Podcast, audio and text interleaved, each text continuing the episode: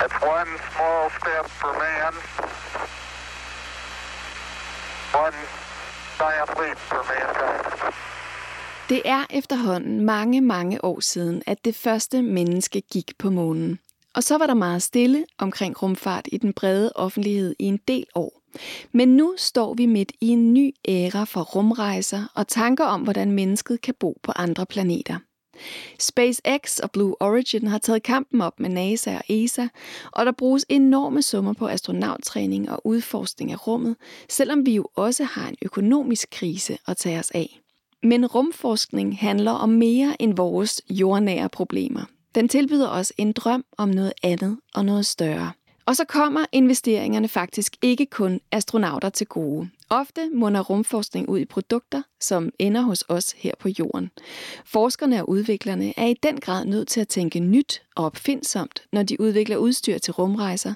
Derfor har rumforskning givet os et hav af unikke opfindelser. Spin-off-teknologier kaldes de, og de tæller blandt andet den trådløse boremaskine, insulinpumpen, motionsmaskiner, kameratelefonen og meget mere.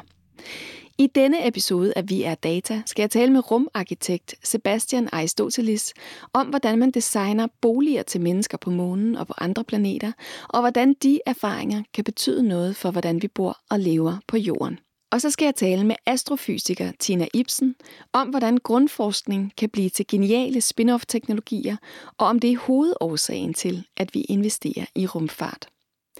Corona er rykket tæt på, også her i studiet, så vi holder os til gæster på telefon i denne uge. Velkommen til Vi er Data. Først skal det handle om rumarkitektur. Om mælkebyttefrø-formede strukturer, der gennem støvet på Mars kan opsamle statisk elektricitet, og et origami-foldet ananaslignende habitat af kulfiber til månen. Karl Johan Sørensen og Sebastian Aristoteles er begge arkitekter i virksomheden Saga Space Architects, og de beskæftiger sig med, hvordan vi mennesker bedst kan bo i rummet. Jeg skal tale med Sebastian Aristoteles, som netop er hjemvendt efter tre måneder i Grønland med sin makker, hvor de har testet månehabitatet i minus 29 grader. Hej Sebastian. Hej. Sebastian, hvorfor begyndte du og din partner at interessere jer for arkitektur til rummet? Det, det startede egentlig før arkitekturen. Næsten så lang tid, jeg kan huske, har jeg været fascineret af rummet. Det, det har Karl også. Da, da jeg var ung teenager, så læste jeg så sådan et citat, som er noget af det mest deprimerende, jeg nogensinde har læst, øh, øh, om vores generation, som sagde, den her generation er født for sent til at udforske jorden, og for tidligt til at udforske rummet. Og det var ligesom sådan et... Øh, jeg kan bare huske, da jeg læste, og så... Og jeg troede rigtig meget på det, for det gav det super meget mening. Øh, og det var ligesom sådan et, det var sådan et lidt sådan trist mantra, som jeg så øh, bare accepterede.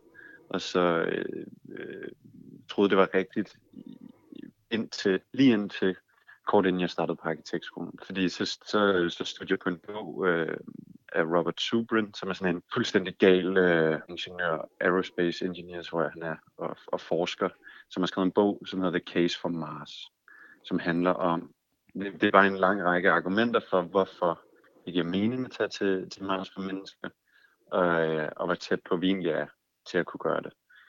Øh, og samtidig med at alt det skete, så, øh, så var der de her store fremskridt af den private rumindustri. Så SpaceX lavede nogle helt, altså det, der er sket et kvantespring i raketvidenskab, og, øh, og alt det, det gjorde, at det lige pludselig bare virkede en lille bitte, bitte smule muligt, at der vil være nogle, øh, at der vil være noget, øh, hvad skal man sige, noget rumaktivitet i min livstid igen, øh, både på månen og, og på Mars. Øh, og så i takt med, at jeg søgte på arkitektskolen, så tænkte jeg sådan, med, med, med, det, med, altså vi alle sammen er givet nogle talenter her i livet, det er sådan, det er sådan jeg tror på det. Øh, og med de talenter, jeg selv havde, som var arkitektur og design, øh, hvordan kunne jeg så, altså fordi det vigtigste for mig var at arbejde med rummet, og så havde jeg ligesom et værktøjsæt som arkitektur og design. Så handlede det om, hvordan kan jeg bidrage med det, øh, og så blev det til, til rumarkitektur. Og hvor finder man så inspirationen, når man er nogle af de første, der arbejder med et område? Det er jo et helt fremmed miljø, vi designer til, eller tegner til og udvikler til. Men øh, den store fællesnævner, det er mennesket. Og mennesket, er jo, det kender vi jo super godt, og det ændrer sig jo ikke. Øh, øh, det gør det selvfølgelig over lang tid øh, igennem evolutionen, men det, men, men det vi designer mennesker, eller det vi designer til her på jorden, er det samme menneske, vi designer til i rummet. Øh, så vi søger altid inspiration i naturen, og det vil sige øh, inspiration i biologi og evolutionen af mennesket, vi virkelig kigger på sådan hvis vi er i tvivl om noget, så kigger vi på, hvad, hvad, er det, hvad, hvad giver mest logisk mening til et menneske, som ikke er nødvendigvis det moderne menneske, men hvis man kigger på det mere som, en, som et udviklet dyr. Ikke? Det hedder bio, biomimik, øh, eller biomimicry, det her med at, at stjæle designløsninger fra naturen. Ikke? Og øh, nogle gange så giver det bare super god mening, fordi naturen har brugt tusindvis eller millioner af år på at øh, designe noget gennem evolution, som er utrolig effektiviseret. Øhm, så hvis du kan stjæle noget fra det, så har du ligesom kickstartet din egen designproces. Mm. Øhm, så det, det, det prøver vi at gøre så ofte som muligt. Og hvordan, øh, der må også være en masse, hvad kan man sige, nye teknologier, der skal, der skal til for, at det her kan lykkes. Hvordan researcher I jer frem til teknologier, der er relevante for jer at bruge? Nogle gange kan det være hønnen og ægget. Øh, det med, at du ved ikke, nogle gange så, så, så, så leder du efter en teknologi øh, til at løse et problem, du har. Øh, andre gange så leder man efter øh, øh, noget, øh, og så, så øh, man ved ikke helt, hvad det er, så falder man over en teknologi, som løser noget, man ikke vidste var et problem. Det gjorde vi også nu her til Grønland, der, til vores månehabitat, som vi testede i Grønland. Der, der havde vi rigtig mange problemer, som skulle løses, og der gik vi aktivt ud og søgte efter teknologier, som løste. Øh, energi, så kiggede vi på solpaneler, hvad er de letteste, øh, mest fleksible, mest øh, pålidelige solpaneler, vi kunne finde, eller øh, øh, mit, en af mine yndlingsting, vi lavede til, til habitatet oppe i Grønland, det var øh, sådan et sarkadisk lyssystem, øh, som øh, igen er helt simpelt, så er der nogle store øh, lysudfordringer for menneskelig trivsel på månen. Og det, det, som arkitekter, det er en af de øh, største udfordringer, som øh, er rigtig fedt, fordi det, det, det er en fed udfordring at løse, og det er fantastisk at arbejde med lys. Øhm, men der gjorde vi det, at vi, øh, vi simpelthen også bare kiggede på menneskets natur, sagde, øh, en af, de, en af de vigtigste ting for trivsel, det er en god døgnrytme, en god søvnrytme. Øhm, så hvis vi kan få astronauterne, i det her tilfælde os selv, til at øh, hvad skal man sige, automatisk at producere de rigtige hormoner igennem øh, døgnet. Altså øh, kortisol igennem natten og, og om morgenen, når man vågner, og melatonin i, hen mod aften, ikke? så søvnhormoner. Øh, hvis, hvis vi kunne stimulere, at de blev produceret på en naturlig måde, så ville det være bedre end en hvilken som helst anden løsning. Øh, det vi gjorde var, at vi øh, lavede en syntetisk øh, himmel inde i habitatet, som egentlig er nogle store LED-paneler med, med nogle rigtig, rigtig gode øh, LED'er, som har et, et, et lysspektrum, som er meget lige det, som solen skinner med. Og der kunne vi så simulere øh, både øh, solopgang, øh, dagslys, øh, forskellige temperaturer af lys og lysintensitet. Øh, så nogle dage inde i habitatet var overskyet, andre dage inde i habitatet var der øh, varm og klar øh, sol. Og så hen mod aften, så var der så solnedgang, efterfulgt af en skumring. Og, øh, og det var direkte inspireret af bare, hvad er det naturlige miljø, som mennesker egentlig har brug for. Det man kan sige, så det moderne mennesker er så flyttet langt væk, fordi så ligger vi om aftenen med blot lys på vores, øh, på vores telefoner eller på Netflix eller sådan noget, som så ødelægger alle de her søvnhormoner og totalt forstyrrer kroppen. Øh, men, øh, men det, så ja, så udgangspunktet var det, og så ledte vi så efter en teknologi, som så bare løste det. Det vigtigste for os var at skabe den her himmel, og så var vi lidt ligeglade med, hvordan det kunne lade sig gøre. Og det tror jeg faktisk er det mest interessante, når man bare finder en teknologi, der muliggør det, man mm. gerne vil. Og nu har I jo faktisk øh, testet det i den grad på egen krop, som du har nævnt et par gange, fordi I er netop hjemvendt fra Grønland, hvor I boede i et habitat, I havde bygget i tre måneder, øh, som er meningen skal være på månen. Kan du fortælle lidt om, om det eksperiment, og hvordan I fik ideen til det? Vi, man kan sige, udfordringen med rumarkitektur er, der er en begrænset mængde arkitektur, der bliver, der bliver øh, tegnet og bygget i rummet. Der er en rumstation lige nu, og der er nogle ret fede planer om øh, noget rum, rumarkitektur, blandt andet et, øh, en rumstation, der hedder Gateway, som skal i kredsløb om månen, øh, som er en del af hele NASA's Artemis-mission, som er de her øh, øh, nye månemissioner siden Apollo, øh, som, som, som, som skal sætte mennesker på månen, på overfladen af månen igen. Der bliver lavet nogle rigtig fede ting, men udover det, så er det meget begrænset arkitektur, der bliver lavet i, i rummet. Og vi vidste, vi har ligesom en ret, vi, vi har et mål, og vi, vi, vi vil gerne være rumarkitekterne. Øh, så vi, øh, så for ligesom at være klar til, at rumindustrien er klar nok, øh, så laver vi ligesom vores eget arkitektur imens. Og, øh, så vi, vi, vi ledte efter, vi vidste, det næste sted, vi tager til, det er månen. Hvor på jorden øh, kan vi teste øh, i de mest månelignende øh, omgivelser et rumhabitat. Øh, og der brugte vi, øh, det, det er jo faktisk præcis to år siden nu, der brugte vi øh, en del tid på ligesom at, at, at sidde og tænke over det, mig og Karl. Og det blev, øh, Karl er min marker, øh, som, som, som jeg ligesom startede hele det her rumarkitektur med, og som jeg så også tilbragt øh, næsten 100 dage op i Grønland med. Men øh, det blev ligesom sådan en, en, en, et, et, en fantastisk en tankeudfordring. Altså vi sad bare sådan og grublede lidt over det, hvordan, hvordan kunne vi få det til at fungere. Og der landede vi ret hurtigt på, at det sted på jorden, der ligner månen mest, det er Sydpolen eller Nordpolen af jorden.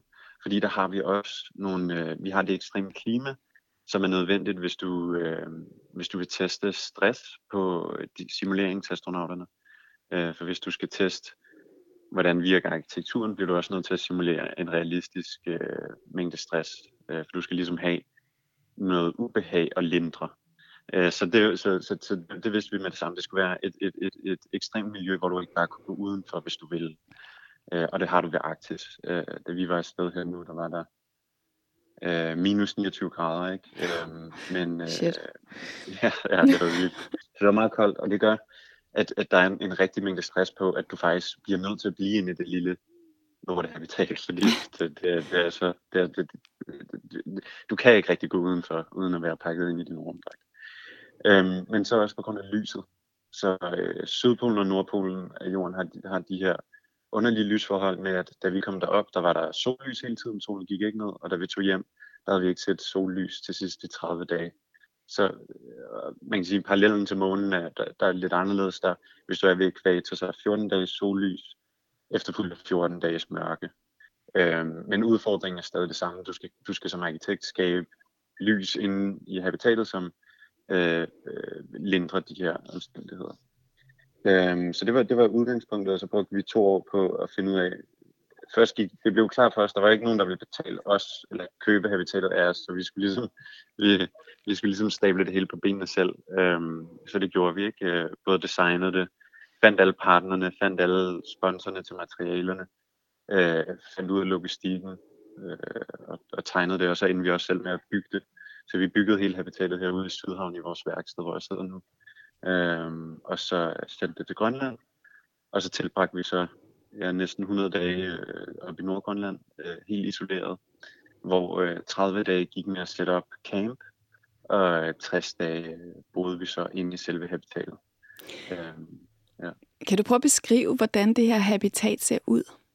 Det er 5 meter højt, 4 meter højt cirka, øh, afhængig af, om man tæller en eller ej med. Og så skal man forestille sig øh, en ananas øh, uden kronen på. Øh, det, det, det, det er nok den bedste måde at beskrive det på. Og så er den lavet af kulfiber. Så den har, øh, det, det er en sort ananas, uden den, uden den der blomstertop, øh, som er øh, 3 meter i diameter og, og øh, 4,5 meter høj. Øhm, og så øh, hænger den lidt over jorden, og så er den så støttet af, nogle, af tre spinkle ben.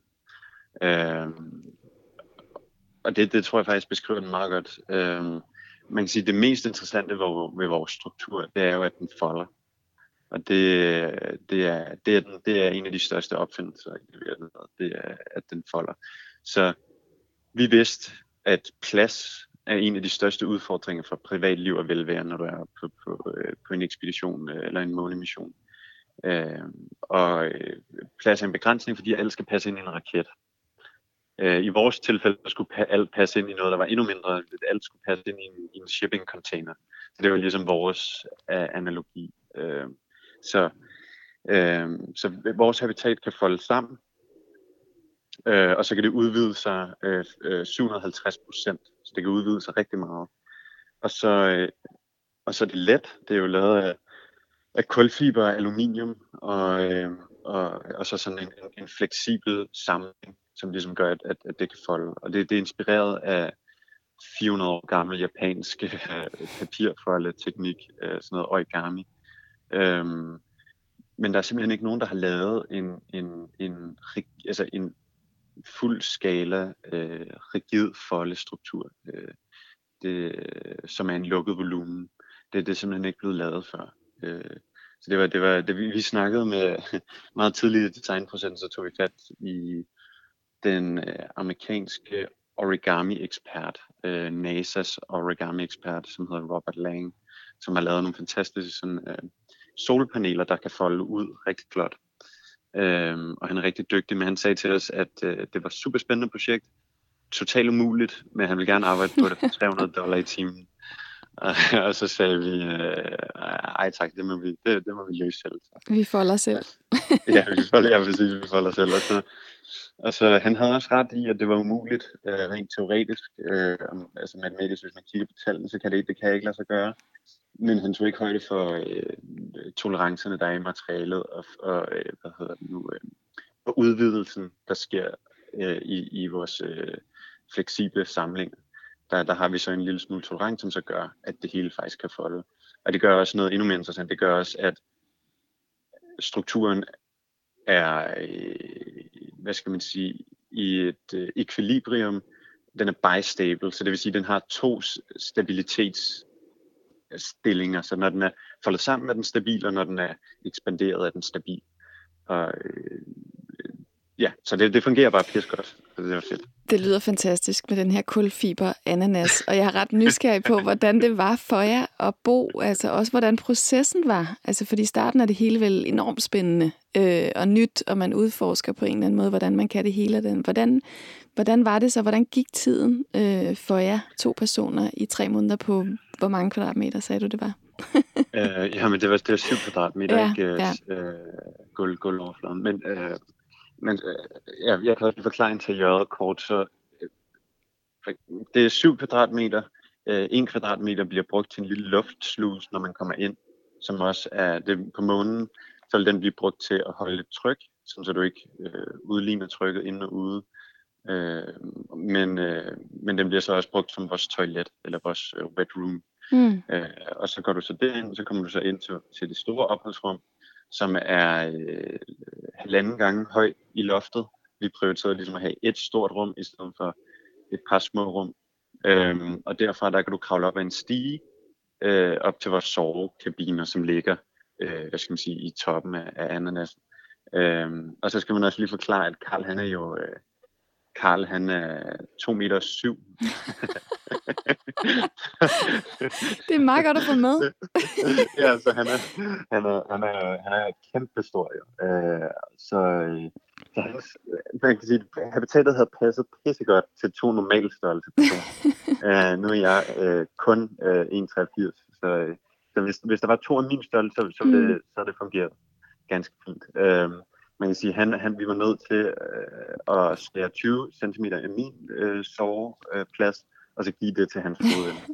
øhm, og det passede så med, at vi lige akkurat næsten kunne lægge udstræk. Øhm, men det var, det, det, var, det, var en, det, var, det var en udfordring. Han er alt for høj til at blive øh, astronaut.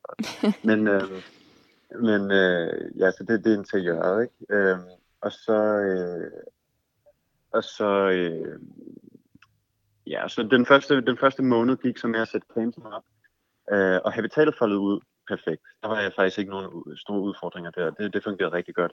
Det, som kom lidt bag på os, i og med at vi er, vi er jo ikke, altså det er jo det, der også var en del af eksperimentet. Vi ser på en fremtid, hvor at astronauter ikke er toptrænede professionelle astronauter, men der kommer til at være flere civile i rummet, og der kommer til at være øh, øh, flere turister i rummet.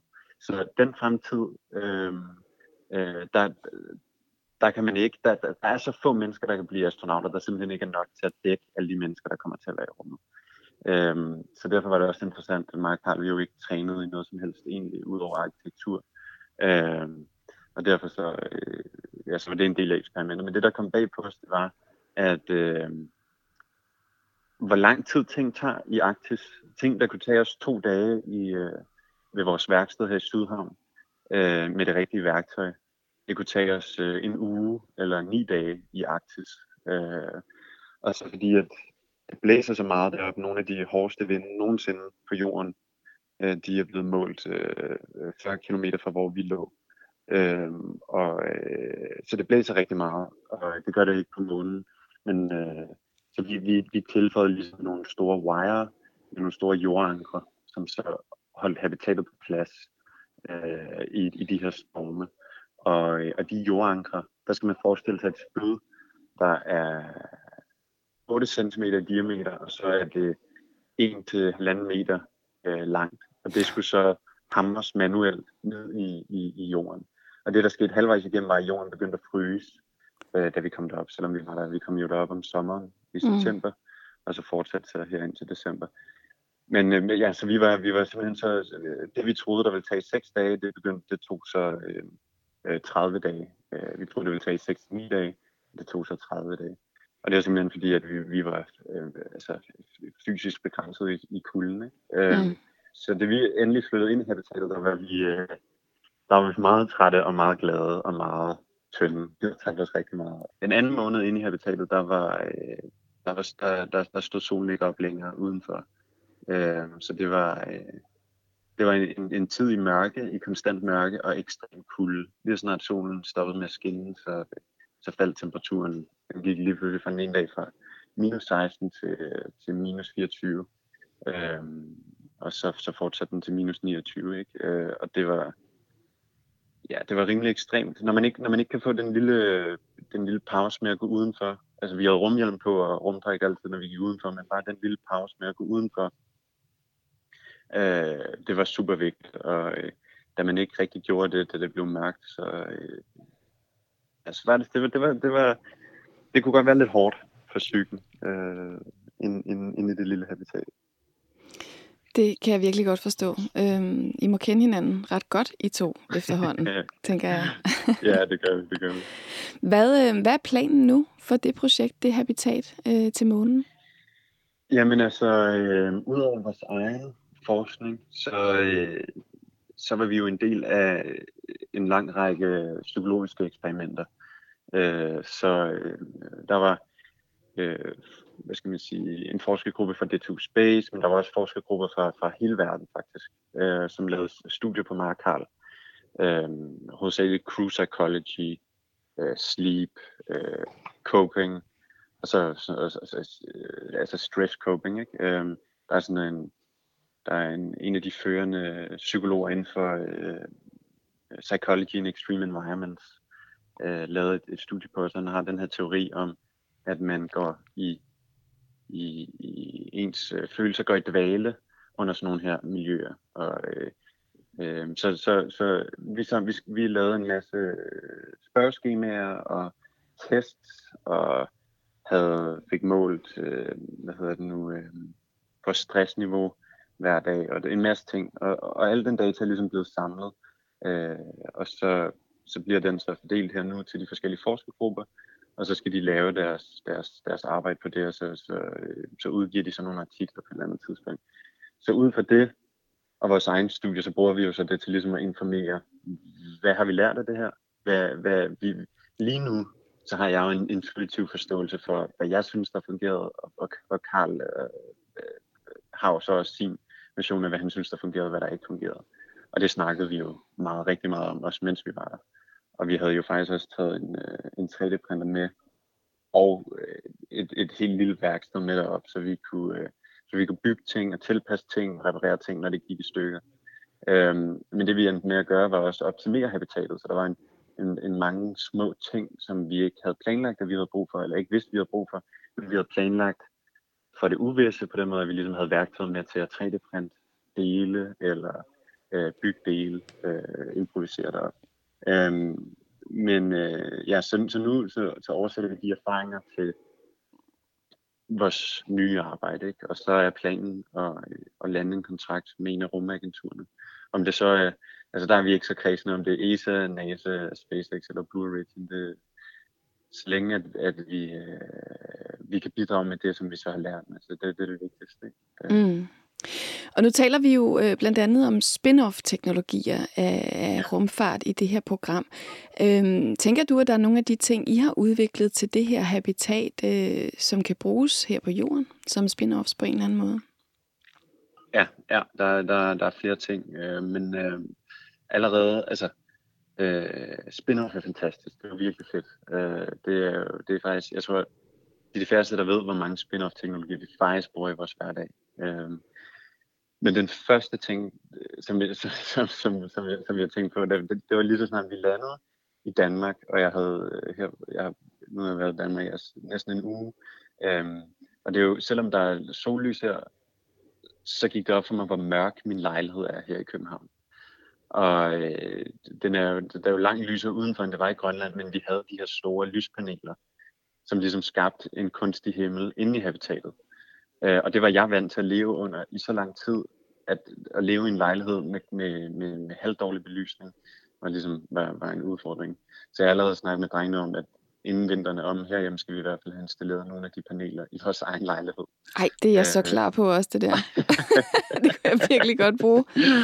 øh, men det, det, det, det, det er utroligt basalt, men det, er sådan, det var jo det var fantastisk. Jeg har aldrig sovet så godt, det er mange år siden, jeg så så godt, som jeg gjorde i habitatet. Jeg satte aldrig en alarm. Jeg, øh, jeg gik i seng med solen inde i habitatet og stod op med solen inde i habitatet. Øh, det var, vi, vi, det, man kan sige, det hele var præprogrammeret fra Danmark. Så vi, øh, det var også meningen, at der skulle være solopgange, som var utroligt saturerede, flotte farver.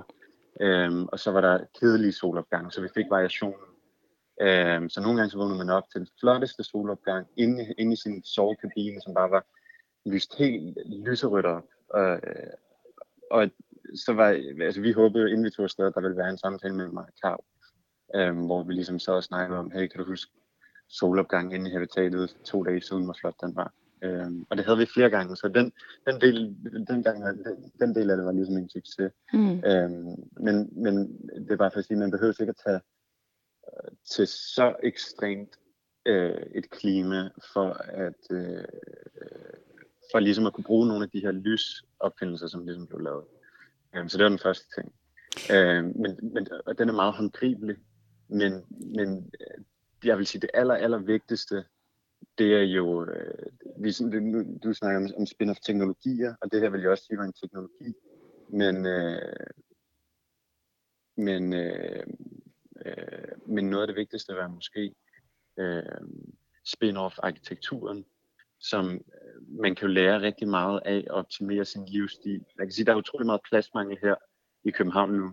Jeg tror, over de næste par år, så bliver der lavet, jeg kan ikke huske, om det er, der skal være plads til 200.000 nye mennesker eller sådan noget i, i Københavnsområdet. Og øh, vi har lært utrolig meget af pladsoptimering hvordan kan to mennesker bruge på 7 kvadratmeter og faktisk have det helt fint. Øhm, så det, og så hvordan man bruger sine ressourcer effektivt, det er jo det fantastiske ved rummet der, at øh, det kan godt være, at man skal, lave, man skal arbejde sustainable på jorden, fordi at inden for relativt kort tid, så, øh, så går det galt. Men i rummet, så, så, er, det, så er det med det samme. Ikke? Hvis, hvis du ikke kan genbruge dine ressourcer fra dag til dag, så, øh, så dør du. Så konsekvenserne er altså umiddelbart, at alt man laver til rummet skal næsten være øh, sustainable. Så hele vores eksperiment var utrolig ressource Øh, øh, bevidst. Ikke? Øh, alt, vi, har, vi har jo en, en total forståelse af, hvor meget energi vi har brug for, hvor meget varme vi har brug for, hvor meget vand vi har brug for, fordi alt vand på hele ekspeditionen var vand, vi øh, fysisk og manuelt gik ned ved kysten og huggede øh, isbjerge med en tohåndsøkse, og så lagde en spand, og så trak det ind i habitatet og smeltede det hver dag. Øhm, så, så øh, man kan sige, det, man, det vi virkelig har lært noget af, det er hvordan man designer en ressourceeffektiv livsstil. Og det kan man, det, det, det, det kan man bruge over hele jorden nu. Ikke? Sebastian, tusind tak for din tid. Det var simpelthen så spændende at snakke med dig. Ja, ja selv tak. Hello, Urban Hansen speaking. Det her er lyden af et historisk telefonopkald.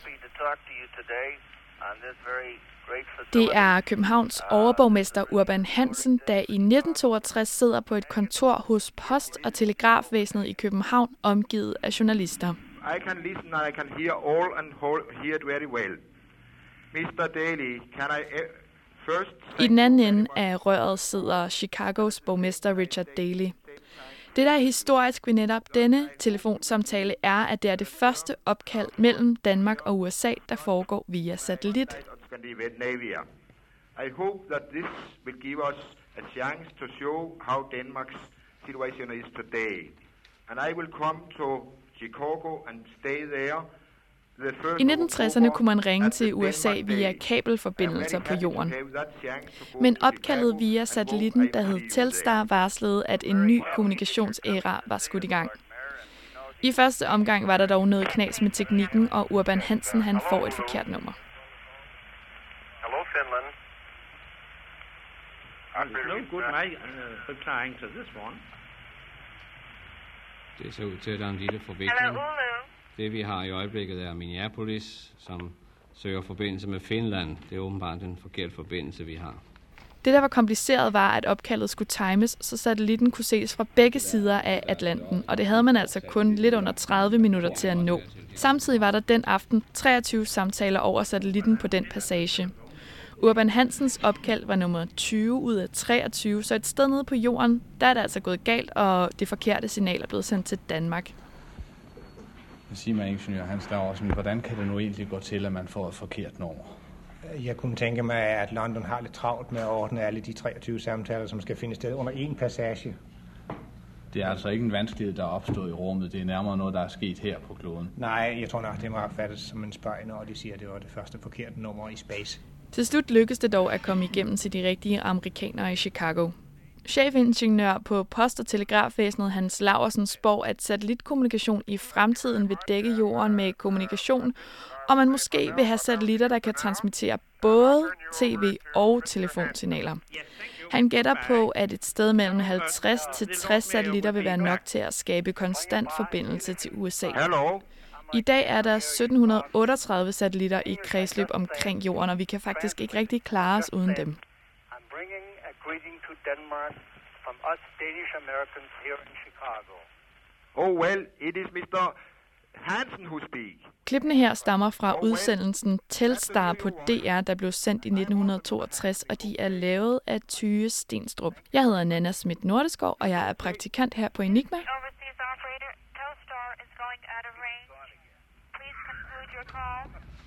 It is end now. We can't say more. Farvel, farvel. Farvel, farvel, mister. Frysetørret mad, memory foam, øretermometer, kunstige lemmer, kikkertoperationer, luftrenser, termotæppe, bærbar computer, solceller, computermus og trådløse headsets. Alle de her geniale teknologier er først udviklet til rumfart og senere blevet tilgængelige for alle os ikke-astronauter og NASA-typer. De kaldes spin-off-teknologier, og dem skal jeg tale med Tina Ibsen om nu. Tina, som også kaldes Astrotina, er uddannet astrofysiker fra Københavns Universitet og har de seneste år skrevet bøger om astronomi. Derudover har hun startet podcasten Rumsnak sammen med Anders Høgh Nissen, undervist og lavet kurser om astronomi, rumfart og meget mere. Tina er altså rigtig god til at formidle viden om universet og, med egne ord, bringe mennesker tættere på stjernerne. Hej Tina, det er Marie Høst fra Via Data. Hej Marie spin-off-teknologier, alle de her teknologier, som vi ikke rumforskere kender og måske benytter os af i vores øh, hverdag, det, øh, de bliver tit brugt som et eller andet form for argument eller alibi for offentligheden, når man skal bruge rigtig mange penge på rumforskning. Er det derfor, man rumforsker? Nej, det er det helt bestemt ikke. Øh, grunden til, at vi rumforsker, det er jo for at blive klogere på vores univers, og på sigt også blive klogere på os selv og vores plads i universet. Spin-off-teknologier, det er jo noget, der er en, en ekstra bonus, kan man sige. Øh, det er helt klart ikke derfor, at, at vi forsker i rummet overhovedet. Men hvorfor skal vi mennesker bruge så relativt meget energi på at forske i rummet? Altså, jeg vil jo så påstå, at vi ikke bruger nok energi, øh, og vi ikke bruger nok tid og penge på det. Altså, hvis man kigger på, på rumforskning og på, på rumfart i det hele taget, så er der altid sat det her prisskilt på. Det kostede så mange milliarder øh, kroner, eller så mange millioner euro, eller så videre, så videre, så videre. Men når man kigger på, hvad vi faktisk bruger i, for eksempel hvis vi tager ESA's, den europæiske rumfartsorganisations budget, jamen så bruger vi øh, under 5 milliarder euro om året øh, på rumforskning, og det er al rumforskning. Det er bemandet rumforskning, det er øh, værsatellitter, det er GPS-systemer osv. osv., osv. Alt det, jamen det, det går for under 5 milliarder om året. Til sammenligning så koster det det samme at holde OL. Jeg vil gerne ødelægge hele den der præmis med, at vi bruger mange penge på rumfart i forhold til mange andre ting. Når det så er sagt, så, øh, så grunden til, at vi forsker i rummet, og grunden til, at det er interessant at forske i rummet, jamen det er jo fordi, at det er her, hvor vi hører til. Altså jorden er jo en del af vores solsystem, øhm, og for at blive klogere på os selv, jamen så kan det betale sig at kigge ud over vores egen klode. Simpelthen fordi, jamen øh, jorden er jo bare ja, en ud af otte kloder i vores solsystem, og en ud af ja, godt 5.000 kloder, vi kender til derude. Og, og hvis vi vil forstå, hvordan øh, dynamikkerne på jorden er, hvordan jorden for eksempel spiller sammen med solen eller andre ting, øh, hvordan vores, vores klima på stor skala er osv., jamen, så bliver vi simpelthen nødt til at bruge rumfart. Vi har fået rigtig, rigtig meget ud af at sende satellitter ud i rummet og kigge tilbage på jorden bare. Og det er helt klart et af de største programmer, vi har i dag. Det er ikke at blive klogere på Mars eller Saturn eller på eksoplaneter eller fjerne stjerner langt de fleste penge og langt det meste rumfart i dag fokuserer tilbage på jorden. Og det fokuserer på at blive klogere på vores klima, på for eksempel at kigge på, øh, på øh, polernes smeltning og sådan nogle ting. Altså det er jo, det er jo sådan nogle, alle de her satellitbilleder, som vi har, det er jo rumfart. Så, så selv når vi prøver at forske i jorden, jamen så har vi brug for rumfart for at kunne det. Når det kommer til det her med at forske i rummet, øh, så er der jo både den øh, meget konkrete, direkte måde at forske på, hvor man leder efter en løsning på en meget konkret problematik, og så er der den meget mere grundlæggende forståelse af rummet. Og derfor vil jeg gerne have dig til at starte med at forklare, hvad er grundforskning?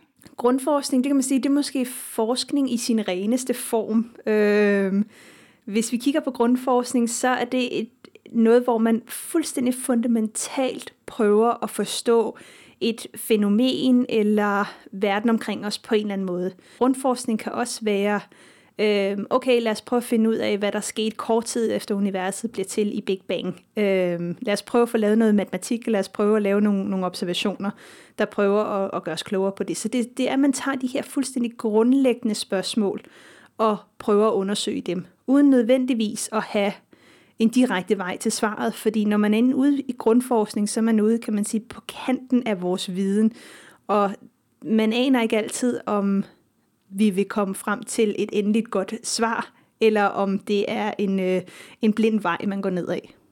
Ved man så, hvad det ender med at kunne bruges til, når man beskæftiger sig med grundforskning? Nej, men det, det vil jeg netop sige, det er der meget grundforskning, hvor man ikke gør, men det er også noget af det, der gør det rigtig spændende. Øh, og grundforskning som, som forsknings gren metode, eller hvad man kan sige, jamen det, er, det, det synes jeg netop, hvis man virkelig skal lave grundforskning, så er det meget svært at vide, hvor man vil hen, fordi hvis man ved, hvordan man vil hen, så, ved jeg ikke, så mener jeg ikke, man kan kalde det grundforskning mere. Så er man ude i det, man vil kalde anvendt forskning, som også er vigtig. Øh, og anvendt forskning er så næste step, man lægger ovenpå. Så når man har noget teori, når man har noget grundviden for den her grundforskning, jamen så kan man lægge det næste lag af anvendt forskning på. Og det er jo så her, hvor man kan sige, jamen kan vi så bruge den her viden til noget? Så det er sådan, kan man sige, det er den forskningsfødekæde, der er. Vi starter med grundforskning, prøver at blive klogere på noget, når man så har lagt en teori, jamen så kan de anvendte forskere så komme ovenpå, og til sidst, jamen så er det jo så der, hvor virksomheder kan komme ud og ja, bruge den her viden til at lave produkter eller noget andet. Når man beskæftiger sig med rumforskning, hvor meget, hvor meget er så den her helt øh, grundlæggende grundforskning, og hvor meget er anvendt, noget der skal bruges helt konkret og specifikt til et konkret formål? Det kommer lidt an på, hvilken type rumforskning, øh, som vi har. Altså i dag synes jeg faktisk, at rumforskning i højere og højere grad bærer præg af anvendt forskning. Øhm, særligt her i Danmark har vi vores rumstrategi, øhm, som er ved at blive opdateret de her dage fra, fra regeringens side af. Og rumstrategien har, har hele tiden talt om, altså hvordan kan vi bruge rummet til vækst. Det, det, er, det er hele den uh, tankegang, der er fra, fra ministeriets side af lige nu, det er at sige, men kan vi bruge rummet til vækst på en eller anden måde? Og derfor så... Og vækst, vækst ment som, som økonomisk vækst? Ja, eller? det er altså økonomisk vækst, vækst for virksomheder, vækst i samfundet, ja. sådan nogle ting, ja, præcis. Så derfor så i Danmark er der meget, meget lidt plads tilbage i den rumstrategi til, til reel rum, eller grundforskning. Øhm, så det vi ser, det er, at øh, det er meget at sige, jamen, hvordan kan vi bruge de satellitter, der allerede er sendt i rummet, øh, hvordan kan vi bruge data, der allerede er lavet, til at lave nogle nye dimser og nogle nye smarte metoder, som vi på sigt kan tjene nogle penge på. Øhm, så det er jo helt langt væk fra, rum, eller fra grundforskningen. Det er, det er den decideret anvendte og, og virksomhedsorienterede forskning, der er, der er til stede her. Så der er man faktisk fuldstændig fokuseret på spin-offs, kan man sige. Helt klart. Øh, altså på det, der skal være forbrugerorienteret på en eller anden måde også. Præcis, øh, og det har der været meget stor øh, kritik af fra, fra rigtig mange forskere, fordi som de også siger, men, øh, vi har jo bare også brug for, altså hvis vi ikke laver grundforskning i dag, så er der ikke noget at lave anvendt forskning på om 20, 30 eller 40 år. Så, så det kan godt være, at der er masser at tage fat i lige nu, men det er jo fordi, vi bygger oven på den grundforskning, og vi bygger oven på den øh, innovation og teknologi, der blev udviklet for mange år siden. Hvis vi ikke er villige til at gøre det i dag også, jamen så er der altså ikke noget at lave anvendt forskning på og tjene de her penge på om, om 20, 30, 40 år. Det her det bliver et meget stort spørgsmål øh, fra, en, øh, fra en helt nybegynder, men, men kan du prøve at beskrive, hvad det er for nogle øh, faktorer, der finder sted ved, ved rumrejser, når man beskæftiger sig med rumforskning, der gør det interessant at forske i lige præcis det, også når det kommer til øh, mennesker og deres ophold i rummet? Ja, så hvis vi tager, hvis vi tager fat i sådan en, en, en lad os bare sige en ganske standard øh, rummission, der skal ud til en anden planet i vores solsystem. Lad os starte med det øh, øh, jamen så er der jo nogle forskningsspørgsmål, der ligger først. Det kunne være for eksempel, hvis at vi vil sende noget til Mars. Øh, der kunne vi så tale om, jamen, øh, er der liv på Mars? Det kunne være sådan et, et, kan man sige, et stort grundforskningsspørgsmål. Og så første step, det er jo så at sige, okay, er der liv på Mars? Hvordan besvarer vi egentlig? Hvordan kan vi besvare det spørgsmål? Jamen, Det kunne være noget med, har der været vand på Mars engang? Øh, er der vand stadig på Mars engang? Øhm, har der været en atmosfære? Hvordan er klimaet? Og så videre, så videre, så videre. Og så designer man jo så en, øh, en rumsonde til at kunne undersøge nogle af de her spørgsmål. Og det der så er, det er, når man sender ting i rummet, jamen så for det første, så, øh, så når vi sender noget til Mars, så er der ikke nogen mulighed for, at vi kan reparere det. Der er ikke nogen mulighed for, at vi kan sende nogle astronauter op øh, og reparere en eller anden meget, meget dyr maskine, hvis den går i stykker. Så man skal jo udvikle nogle ting, der er meget lette, og der er meget holdbare, øh, og som simpelthen bare ikke går i stykker, når man sender tingene afsted. Og det vil sige, at vi presser altså den teknologi og den viden inden for teknologi, vi har til det aller, aller, aller yderste. Og det gør ofte, at man netop får de her spin-offs, øh, når man laver ubemandet rumfart.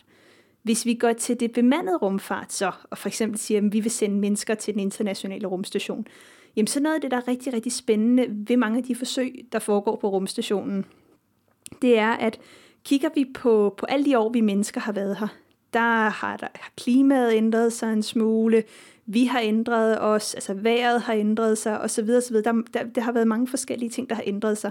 Men en ting, der har været øh, det samme altid, uanset øh, hvornår i menneskets eller livets historie her på jorden, det er, at tyngdeaccelerationen, altså den tyngdekraft, vi bliver påvirket af fra jorden, den har altid været den samme, fordi det har noget at gøre med jordens størrelse, og jorden har ikke ændret størrelse. Og det vil sige, at alt liv er altså udviklet under de her forhold af tyngdekraften. Og noget af det, der er interessant, når vi tager på den internationale rumstation, det er, at når man er på rumstationen, så er man i frit fald, hvilket faktisk vil sige, at man er i vægtløs tilstand. Så man har fjernet påvirkningen fra tyngdekraften. Og hvad betyder det så for livet? Hvad betyder det så for os, når vi fjerner den ene faktor, der altid har været konstant? Og det er noget af det, der er super spændende ved altså human space flight og den her biologiske forskning og menneskeforskning og fysiologiske forskning, der foregår på rumstationen. Fordi ved at fjerne de her ting, som vi ikke kan her på jorden, man kan ikke fjerne tyngdekraften, når vi står her på jorden, jamen så kan vi lige pludselig blive klogere på, jamen hvordan foregår tingene egentlig i vores krop, fordi de vil begynde at opføre sig en smule anderledes, når vi ikke bliver øh, udsat for den her tyngdekraft altid. Og det gør vi lige pludselig, at vi kan blive klogere på, på mennesket, på vores egen krop. Og på sigt kan det så, hvis vi snakker spin-off, være med til at hjælpe nogle forskere og nogle læger med nye måder at behandle sygdomme på. Så, så der er sådan direkte, altså meget af det, der foregår på rumstationen, der er sådan meget direkte en-til-en spin-off, simpelthen ved at blive klogere på vores kroppe, jamen så kan vi også lave nogle bedre behandlinger til folk, der har diverse sygdomme. Det her pres, der ligesom er på at udvikle og være ekstremt øh, innovativ og opfindsom til at udvikle nye typer løsninger på alt muligt forskelligt. Øhm, kan du give nogle eksempler på, hvad det for eksempel har resulteret i af ting, som vi tager lidt for givet i dag, som man har fra rumforskning? Jamen, hvis vi tager sådan noget som en mikrochip for eksempel, som vi har i vores telefoner og computer og alt sådan noget, jamen det er jo simpelthen en måde, hvorpå man kan lave tingene meget, meget mindre. Det er noget, der blev opfundet oprindeligt øh, til rumfart. Øh, der er meget i vores, øh, vores kameraer og også i vores mobiltelefoner i dag, øh, som oprindeligt blev udviklet til, øh, til, til rumsonder, der skulle i rummet. Så, så det er sådan nogle ting, der direkte kommer fra, fra rumforskning. Udover det, så er der jo en, en masse løsninger, som for eksempel øh, vandrensningsløsninger. Der har vi blandt andet en virksomhed i Danmark, der hedder Aquaporin, som er med til at, øh, at, at lave vandrensningsløsninger til rumstationen, fordi det er rigtig, rigtig dyrt at fragte ting til rumstationen. Og derfor så genbruger de alt deres, øh, deres altså så meget, som de overhovedet kan. Øh, og der er blandt andet, når, hvis de kan, altså de genbruger deres, øh, deres sved, de genbruger deres urin, den drikker de igen, så astronauterne har det med at sige, at den kaffe, de drak i går, det er altså også den, de drikker i dag, og det er også den, de vil drikke i morgen.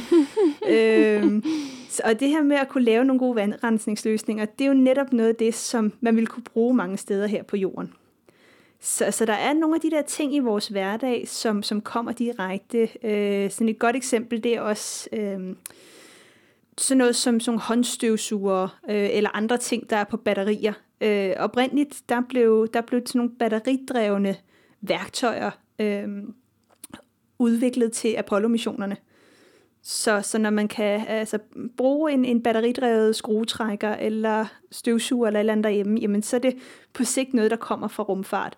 Og det er jo svært at sige, om det var noget, der ville være blevet opfundet alligevel, men netop fordi, at man skal presse teknologien til det yderste, jamen så er der nogle ting, som nok er blevet opfundet tidligere, end de ellers ville have været på grund af rumfart. Og til gengæld er det jo så faktisk en skrøne, at teflon og velcro som er, nogle, som er nogle af de ting, som alle tror har med rumfart at gøre, de er så faktisk ikke De er så faktisk noget, der ikke, er opfundet nej. specifikt til det. Memory foam øh, er oprindeligt fra, øh, fra, øh, fra, fra Apollo-missionerne også, men, men netop ja, Teflon og Velcro, jeg ved ikke, hvorfor det altid bliver hævet frem.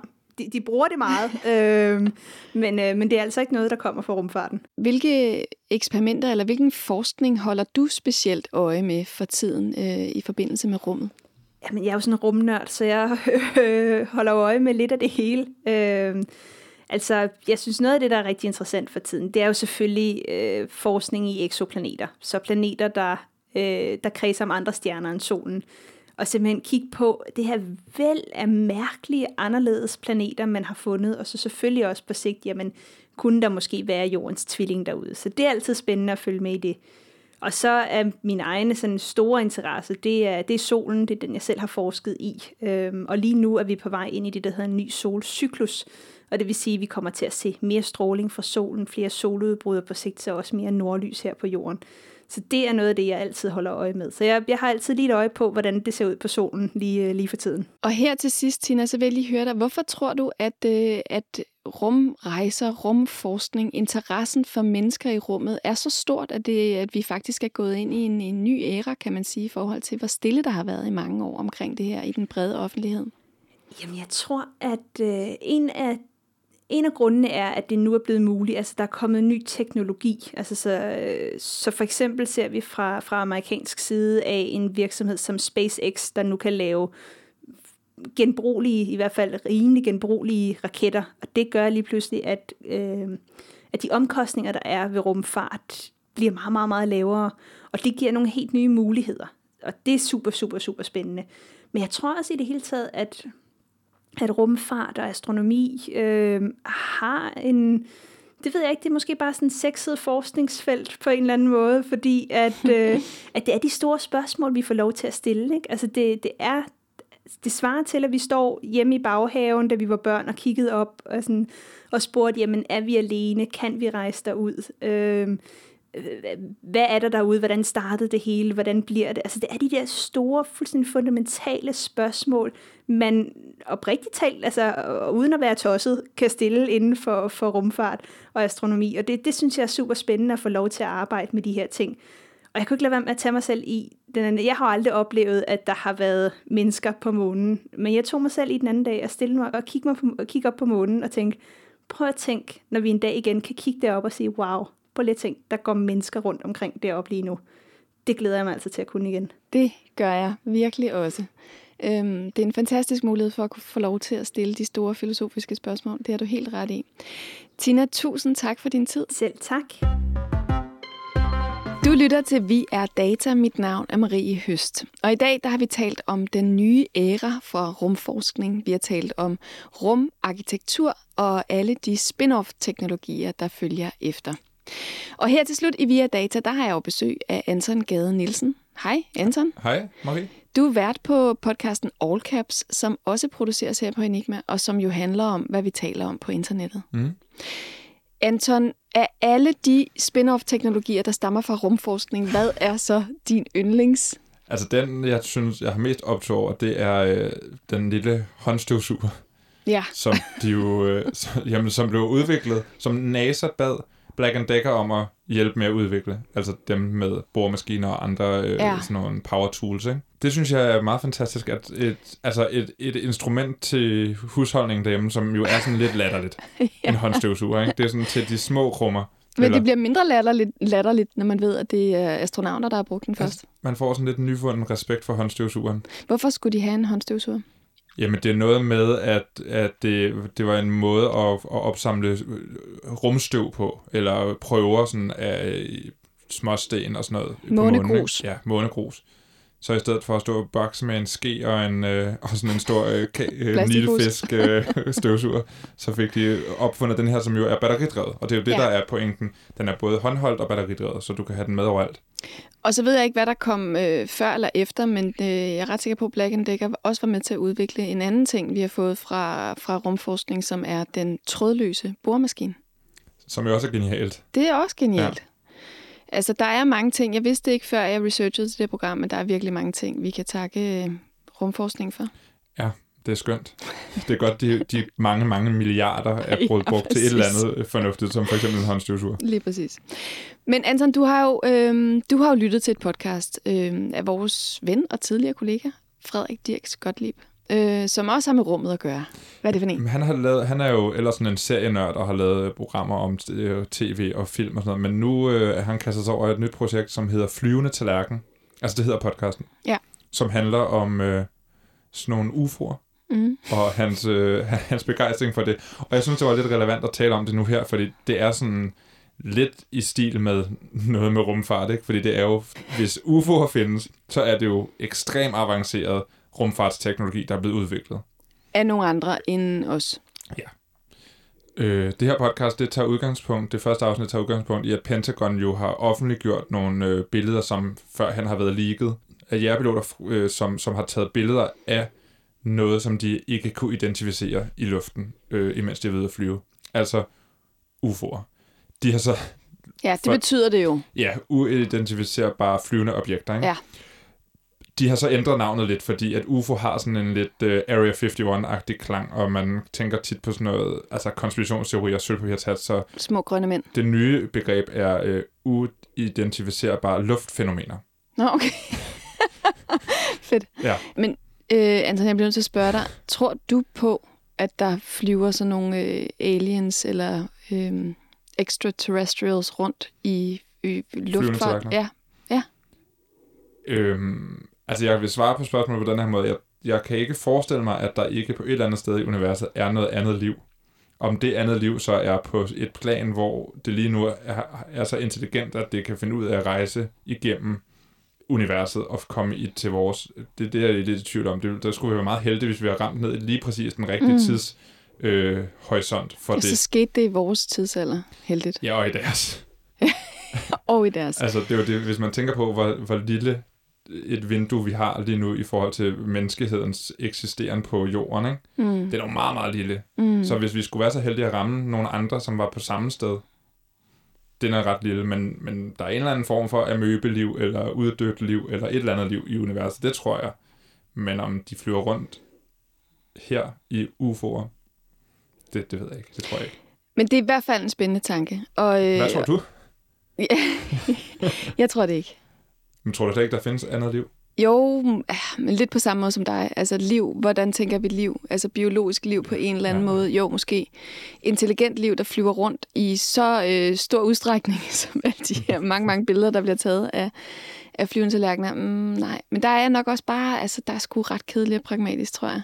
Men det interessante ved den her historie er jo, at det er Pentagon selv, der har været ude og offentliggøre de her billeder for at mane alle spekulationer og rygter om billedernes ægthed til jorden. Altså, de ved jo ikke, hvad det er. Og det siger de jo. Vi har de her billeder, vi har lavet de her observationer, vi ved ikke, hvad det er. Men billederne er som sådan rigtige nok. Ja, ja. Det er jo, det er jo altså, skældsættende. Helt sikkert. Og lige meget hvad, så er det et spændende podcast. Er det ikke rigtigt? Jo, det er det. Me- og meget personligt. Fedt. Så en anbefaling til flyvende tallerken herfra. Helt klart. Tak, Anton. Selv tak. Det var alt, hvad vi nåede denne gang i Vi er Data. Programmet var produceret af og på Enigma Museum for Post, Tele og Kommunikation for Loud. Og i redaktionen sidder Anton Gade Nielsen, Nana Schmidt Nordeskov og jeg selv. Jeg hedder Marie Høst. Og så vil jeg gerne komme med en anbefaling. Vi har her på Enigma lavet en podcastserie i seks afsnit, som havde premiere i sidste uge. I Vi er overvåget taler jeg med dem, der har oplevet overvågningen på egen krop, og dem, der ved, hvordan det gik til, at staten fik øjne og ører at udspionere os alle sammen med. Lyt med, hvor du finder dine podcasts. Der er fire afsnit ude nu.